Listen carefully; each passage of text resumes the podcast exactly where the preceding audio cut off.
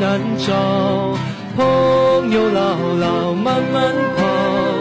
百般的滋味才 feel 得到。什么都不要，只要个两好呀，一个也不能少。嘿，喂，嘿嘿嘿。大的人人要，我偏偏要笑，笑又笑得好，太大很烦恼。多多人人要，我一个就好，少又少得妙，太多管不了。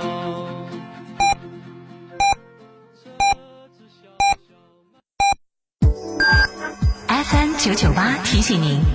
现在是北京时间十三点整。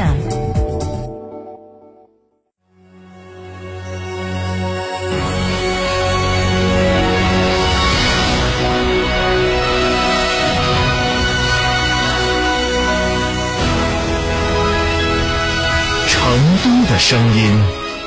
，FM 九九点八，成都人民广播电台新闻广播。成都广播电视台全媒体运营小主持人七天六晚夏令营，开启寓教于乐的暑假生活。从教室到田间，从城市到乡村，田园劳动课加广播电视主持人专业培训，体验自然与劳动之美，学习专业的主持技巧，玩的有意义，学的有兴趣。详询六二幺二五幺。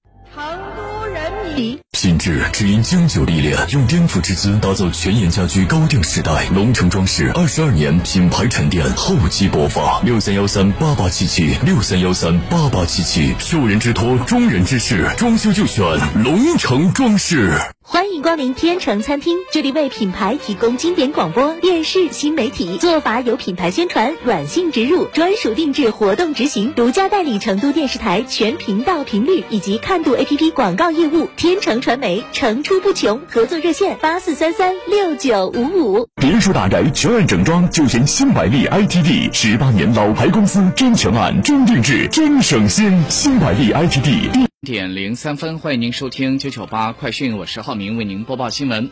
国家发改委在今天召开了六月份的例行新闻发布会。国家发改委的新闻发言人孟伟他介绍，五月份中欧班列开行达到一千三百五十七例，比四月份增开了一百八十七例，环比增长约百分之十六，增速进一步扩大，已经恢复至二零二一年的同期水平。一到五月份，中欧班列开行六千一百五十七列，同比增长了百分之三，综合。重乡率达百分之九十七点七，呈现出稳中有进的良好发展态势。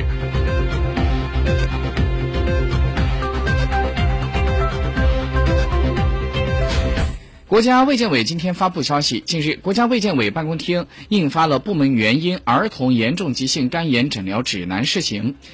办公厅的。文件就指出，二零二二年的三月以来，全球多个国家和地区报告了不明原因的儿童严重急性肝炎，而且重症病例占比是比较高，引发了人们的广泛关注。目前这个病的病因还不明，我国暂无相关的病例报告。为了提前做好医疗救治准备，国家卫健委组织制定了不明原因儿童严重急性肝炎诊疗指南试行。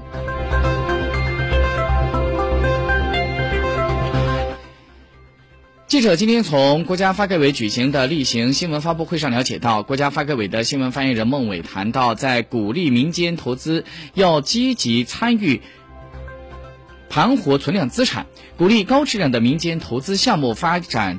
基础设施领域不动产投资信托基金要形成示范效应，鼓励民间资本通过 PPP 等方式参与到盘活国有资产的情况，要提高参与基础设施项目的便利程度，支持民营企业通支持民营企业通过产权交易、并购重组等方式盘活自身的资产，鼓励回收资金用于新的项目建设。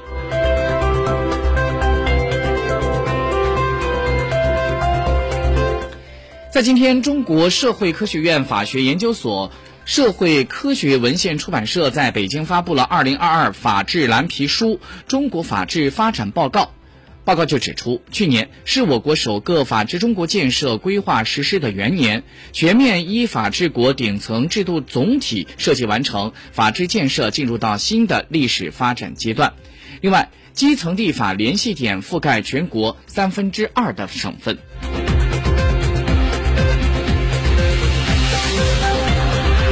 在今天的上午十点五十三分，满载着乘客的五八幺八次列车从新疆的和田站驶出，和诺铁路正式开通运营。这是中国在最大的沙漠塔特拉玛干。完成了首条世界上的环沙漠铁路线路的最后一块拼图，世界首条环沙漠铁路线建成，让当地上千万的各族人民群众从中受益。据了解，这条铁路全长八百二十五公里，设计时速一百二十公里，一路向东穿越了沙海，延伸到甘肃青海和西藏交界的诺羌县。它与现有的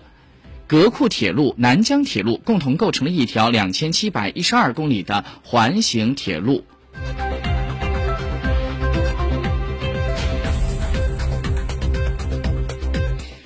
今年的六月份是第二十一个全国安全生产月，住建部在今天中午发出通知，要求各地以安全生产月为契机，全力推进房屋市政、燃气、房屋建筑安全隐患排查整治，采取有力有效的举措，防范化解重大安全风险。